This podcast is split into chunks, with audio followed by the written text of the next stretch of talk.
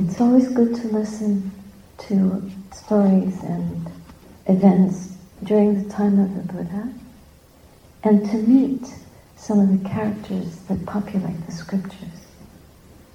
So this is from the Connected Discourses in the Pali Canon. It's about a disciple named Mahanama. And just remember Mahanama if ever you get into a muddle. Thus have I heard, on one occasion, the Blessed One was dwelling among the Sakyans at Kapilavatthu in Nigroda's park. Now, Kapilavatthu is the place where the Buddha grew up. That was the home of his parents. And as you may all know, he was raised in a palace because his father was a king. Then Mahanama the Sakyan approached the Blessed One, paid homage to him, sat down to one side and said, "Venerable Sir, this Kapilavatthu is rich, prosperous, populous, crowded, with congested thoroughfares. In the evening, when I enter Kapilavatthu, after visiting the Blessed One or the bhikkhus worthy of esteem, I come across a stray elephant, a stray horse, a stray chariot, a stray cart, a stray man. On that occasion, Venerable Sir, my mindfulness regarding the Blessed One becomes muddled. My mindfulness regarding the Dhamma becomes muddled. My mindfulness regarding the Sangha becomes muddled. The thought then occurs to me, if at this moment I should die, what would be my destination? What would be my future born?" And the Buddha says, "Don't be afraid, Mahanama. Don't be afraid, Mahanama. Your death will not be a bad one. Your demise will not be a bad one. When a person's mind has been fortified over a long time by faith, virtue, learning, generosity, and wisdom, right here, crows, vultures, hawks, dogs, jackals, or various creatures eat his body consisting of form composed of the four great elements, originating from mother and father, built up out of rice and gruel, subject to impermanence, to being worn and rubbed away, to breaking apart and dispersal. But his mind, which has been fortified over a long time by faith, virtue, learning, generosity, and wisdom, that goes upwards, it goes to distinction. Suppose, Mahanama, a man submerges a pot of ghee or a pot of oil in a deep pool of water and breaks it. All of its shards and fragments would sink downwards, but the ghee or oil would rise upwards. So too, Mahanama, when a person's mind has been fortified by faith, virtue, learning, generosity, and wisdom, right here, crows, vultures, hawks, dogs, jackals, or various creatures eat his body consisting of form composed of the four great elements, originating from mother and father, built up out of rice and gruel, subject to impermanence, to being worn and rubbed away, to breaking apart and dispersal. But his mind, which has been fortified over a long time by faith, virtue, learning, generosity, and wisdom, that goes upward, it goes to distinction." What the Buddha means here by goes to distinction is that it goes to a higher rebirth. We're uplifted because of our good work, our good karma. We don't go to a bad destination, to a lower realm. So then the Buddha says again, "Don't be afraid, Mahanama. Don't be afraid, Mahanama. Your death will not be a bad one. Your demise will not be a bad one. And then in another sutta, a similar one, again it begins the same way. Mahanama comes and he says, my mind is muddled, my mindfulness is muddled, I'm losing the path, I'm not remembering the Buddha, the Dhamma, the Sangha. And again the Buddha says, don't be afraid, Mahanama, don't be afraid, Mahanama. Your death will not be a bad one. Your demise will not be a bad one. A noble disciple who possesses four things, slants, slopes, and inclines towards Nibbāna. What for? Here, a noble disciple possesses confirmed confidence in the Buddha. By confidence, he means faith. Confidence, faith, trust, refuge. Confirmed confidence in the Buddha, confirmed confidence in the Dhamma, confirmed confidence in the Sangha. He possesses the virtues dear to the noble ones, unbroken, leading to the development of the path. Right effort, right mindfulness, right concentration, and so forth. And the simile he gives, suppose, Mahanama, a tree was slanting, sloping, and inclining towards the east. If it was cut down at its foot, in what direction would it fall? In whatever direction it was slanting, sloping, and inclining, Venerable Sir, Mahanama replies. So too, Mahanama, a noble disciple who possesses these four things, slants, slopes, and inclines towards Nibbāna. One of the chants we chant in the monastery, this Dhamma is the one who is content, not discontent. This Dhamma is for one who wants little, not for one who wants much. This Dhamma is for one who is composed, not for one who is restless. But that doesn't mean that if you have kilesas swirling in the mind, if we're unhappy, if our minds are muddled, you're not worthy of this path. Quite the opposite. It means if you want to practice the path, you need to be aware that you're muddled. And Mahanama was aware. He said, I am muddled. But then he got identified with his muddled mind. And he was worried and anxious. And the Buddha said, don't be afraid, Mahanama. Don't worry. Don't practice muddling. Don't practice restlessness. When it arises, you see it and you let it go. When defilements of the mind arise in consciousness, what is our job?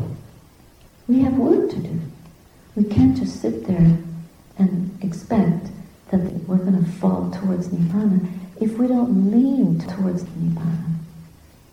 So we have to lean the mind, we have to direct it over and over and over again.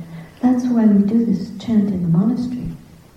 This Dhamma is for one who wants little, not for one who wants much. And we reflect, do I want a lot or do I want little? Am I always grasping for better road, better conditions to live in? Then you'll never find the monastery you want to live in.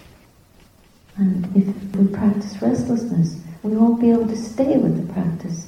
We'll always be looking for entertainments and something to do, something else. Oh, I can't practice. I have to look at my notes, or I have to take the dog for a walk, or whatever.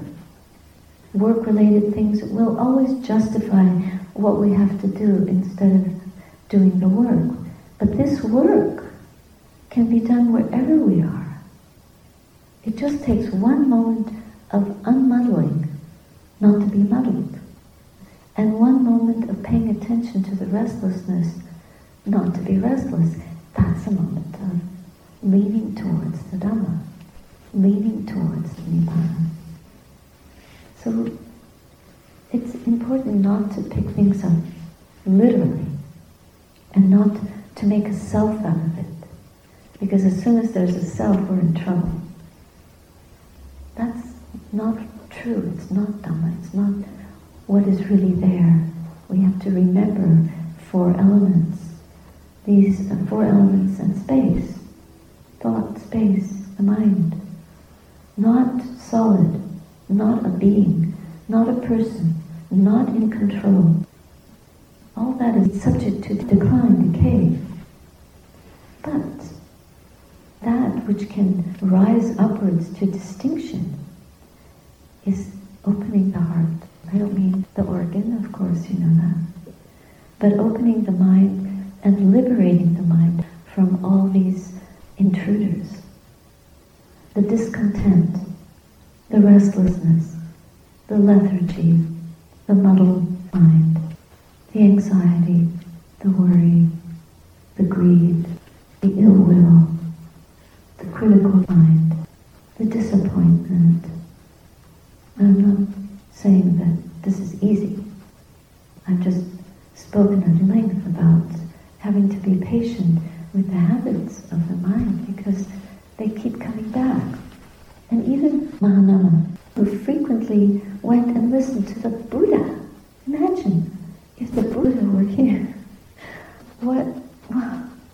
Listening to the Buddha himself, then he'd be wandering around in town and he'd get distracted by all the stray carts and the stray dogs and the stray people looking at everything, and his mind would be full of the world. So all he had to do was listen to a few words from the Buddha, and he could let go of the world and remember, yes, I go for refuge to the Buddha, I go for refuge to the Dhamma, I go for refuge to the Sangha, I trust in my own potential for awakening. And I develop the virtues that incline the mind towards freedom, not towards bondage, jail. We have to remember that when we're thinking like that, it's as if we're creating a bondage for ourselves. It's like tying the mind down and putting ourselves in handcuffs. It's very limited than what we can do. All we can do is be miserable. Some form of misery. You may not think you're miserable until you're miserable. Because eventually these muddled states of mind, confused states of mind, deluded states of mind, sadness, sorrow, lamentation, pain, grief, and despair. Many times the Buddha mentions that particular phrase. That's where the mind will go when it's not inclining towards freeing the mind from these hindrances. Why are they hindrances? Because they're like bonds. It's like tying yourself up in ropes.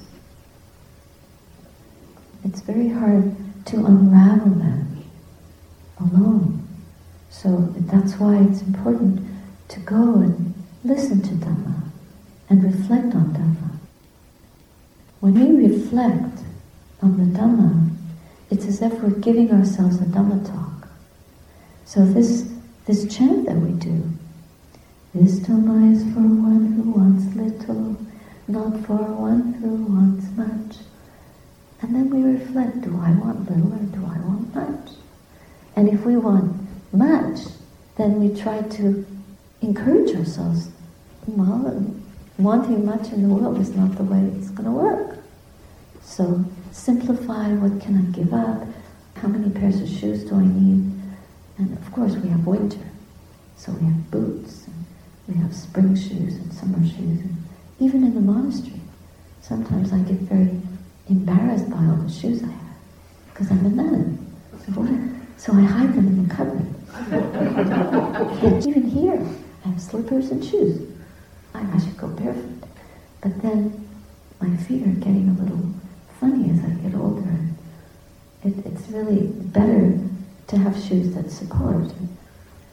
In the winter, we have to wear these ice cleats now that are an inch thick.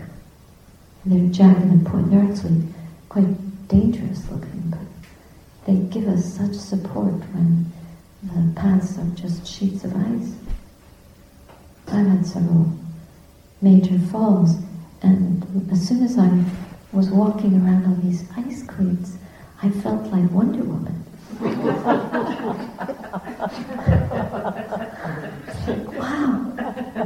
I can walk on ice.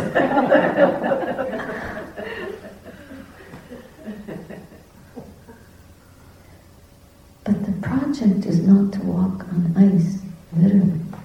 It's to walk through the dangers of the world, the temptations of what the world has to offer. Because we always get dragged away. These qualities of contentment, of energy, of restfulness. Restfulness means that the mind becomes, it's a deeper form of contentment. It's just able to stay with what's happening, even if it's very unpleasant, because the mind is knowing the experience and is not identifying with it. That's called meditation. We're meditating as soon as we know the object. And this is the first insight. It's knowing the difference between the mind and the phenomena arising in consciousness. The awareness of it, the object and our awareness of the object are not the same. We are not the object. We are not the quality, the mood in the mind. We're not the activities, the desires, the upset, the accusations. We're not that. And as soon as we learn to observe that stream of activity in the mind and not own it, not identify it, not believe that's me, that's mine, that's who I am. This is the danger of me-making and my-making, is we create a self and then we hate the self. Well, how can you hate what isn't true? It's just impermanent, it's not real. How can we hate that? We cannot condone it. We cannot agree with it. Basically what we tend to do, the muddled mind tends to go to lack of clarity because what's arising might be unpleasant or painful. So one way of distancing ourselves from it is not to look. Then if we don't look, we go into denial. When we're in denial, we tend to hide from things. Then they become deposited and somehow buried in our embodiment of that energy. Then years and years of doing that, we get sick. Once we get sick, the body starts to hold, the energy becomes calcified. I'm just using metaphors here, but somehow it becomes knotted up, and we lose our mobility, we become stiff, emotionally stiff. Emotionally burdened, mentally burdened, mentally inflexible, and identified with that heaviness. We've all experienced this in different degrees. When somebody dies that we love, if we get blamed for something we haven't done, if we blame ourselves and feel unworthy and carry that kind of attitude for years and years and years, then when people come along and who are confident, they can easily bully us and overpower us. And then we feel even more diminished. And we play that role on for years and years until we feel that our life is meaningless. And we get depressed. We have to go for serious counseling. We even have to go on medication. But that can be unraveled, unbound. Unless, of course, there's such a serious illness that an organ becomes dysfunctional. Cancer, some other very serious illness, environmental, karmic, through parents. But then we suffer because of those sufferings. And the suffering that we add onto it is the mental arrow. And that we don't need to do. But we do keep doing it. I'm no good. Well, we may have made mistakes and made unwise choices, but that doesn't mean that we are no good. That's like Mahanama, oh, what's going to happen to me when I die? I'm such a mess. And the Buddha just dusted him off and said, Mahanama, don't be afraid, because he had practiced so much. So every bit of practice that we do, every time we know, oh, the mind is muddled, and we don't identify it, we have the opportunity to practice the Dhamma right then. Right then, we practice being content with little. And we practice giving up, simplifying, not having so much, not being burdened by possessions or bank accounts or whatever. Give it all away. Sure, come to the monastery. Of course, during the time in the monastery, if one doesn't cultivate the path, one doesn't realize the value of it. That's what these lines mean. Especially if you go down the list, you're reading the Eightfold Noble Path. This Dhamma is for those who are energetic, not for those who are lazy. Well, that's about right effort. This Dhamma is for those who are mindful, not for those who are inattentive. This is right mindfulness. That means we can practice right mindfulness in everything we do. Whether you're stirring your coffee, or brushing your teeth, tying your shoelaces, or putting on your ice cleats, which I at first could not put on. I felt like a little baby. I had to put my foot out and ask one of the nuns to please, can you put these things on? And they're chains and they get knotted. But then I learned how. And when I was very mindful, I could put my own cleats on. But not standing up, because you lose your balance. So to be mindful in everything we do. Then, this Dhamma is for those who are composed, not for those who are restless. That's right samadhi, right concentration. Instead of concentration, I like to use stilling the mind, pacifying the mental formations, bringing the mind to peace, calming it. Stopping the activity in the mind, or if stopping sounds too hard, we can say withdrawing our support from that restlessness. And then the mind goes to one object, rests on that one object, the breath, or the sound of silence, or scanning the body point by point. Eventually the mind becomes so still that it's immovable, imperturbable.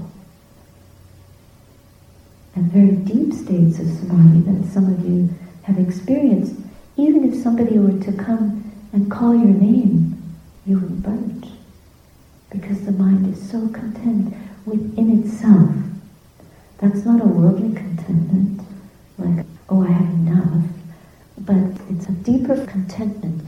It's not about shoes and clothes and cars and cell phones. It's about mental peace and tasting that peace and not wanting to let it go.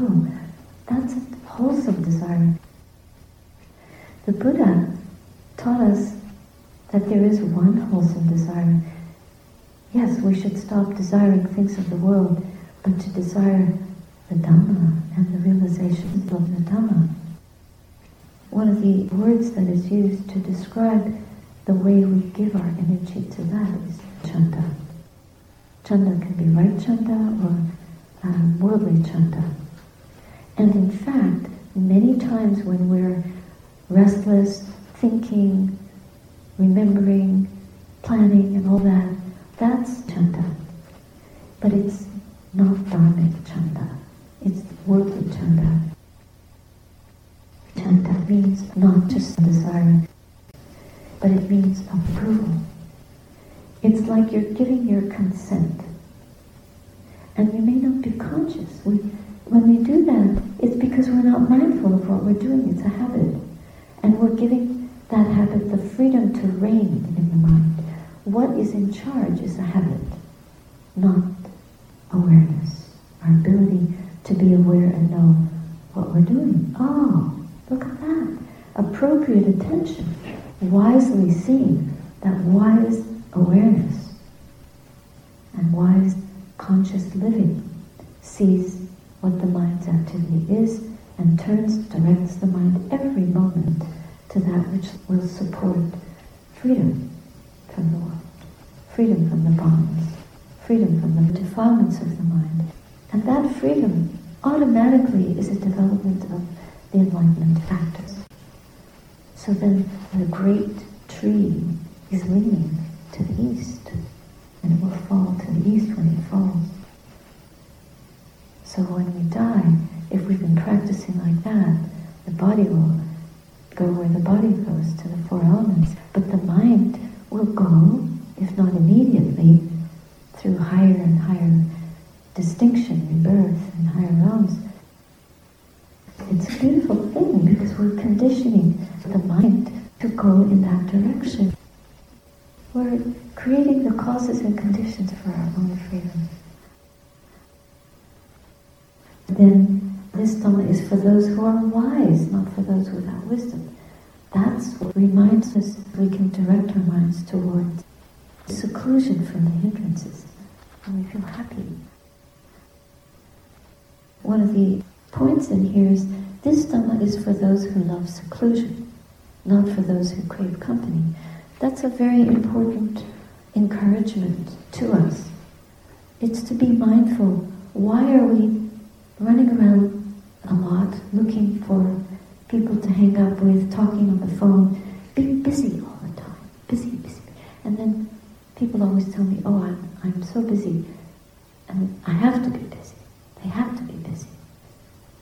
But we don't have to be busy. We weren't this busy. The world wasn't this busy many years ago. It's getting into a lather, a froth. It's being stirred up by the media, by the external media and by our own internal media, because we have so much fear and so much restlessness. So we try to cover that and comfort that and soothe it by being distracted with the busyness.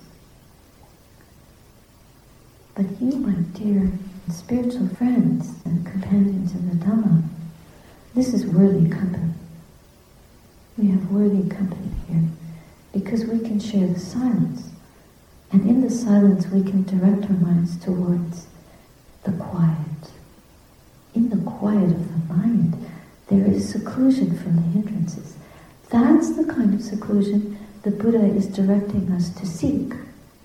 Seclusion from the defilements of the mind.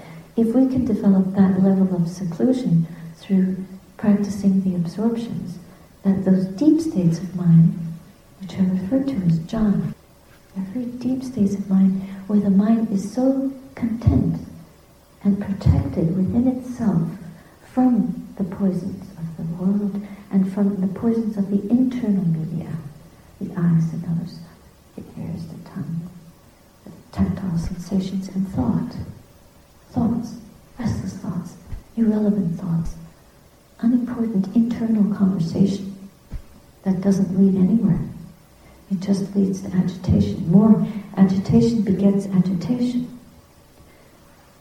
But peace, contentment, mindfulness, composure, calm, wisdom, these qualities beget these qualities more and more. They give rise to that same energy. That's why we practice to develop these qualities, because if you practice one moment of mindfulness, the next moment of mindfulness is almost there. You're giving birth to it. We're generating it through putting in the right causes and conditions. And we're giving our chanda to that, we're consenting to it. So we have to look to see, what am I agreeing to? What am I giving permission for my mind to do? And that's what the purpose of this chant is, that we allow ourselves to rest in the noble qualities of the Dhamma. And we chant, it's an encouragement. Yeah, this Dhamma is for developing these good qualities, not for, and then we name all those qualities that lead us astray, lead us, we can go to the world and we see the stray cart, the stray cat, the stray man, etc., all these things going astray, and we get led astray by that. So we remember dear Mahanama, who went to a higher realm because of his love of the Dhamma. And we chant these things that will remind us of how to be aware and pay attention to what we allow the mind to give permission to, what we allow the mind to consent to, what we allow the mind to invest in, what we allow the mind to say yes to. That's all. And if we're saying yes to things that don't support the path, we just turn around to what does support. It's like when you turn on a faucet, it's a direction. Instead of shut, you open it. If it's open and it's bringing in the hot water, you close it and you open the cold water. And we have that choice to open to that which brings forth the goodness, the strength, the virtue, the inclination towards mindfulness, stillness of mind, clarity, wisdom, seeing through the confusion of the world, the unhappiness of worldly ways, the suffering in that, and freeing ourselves from that suffering.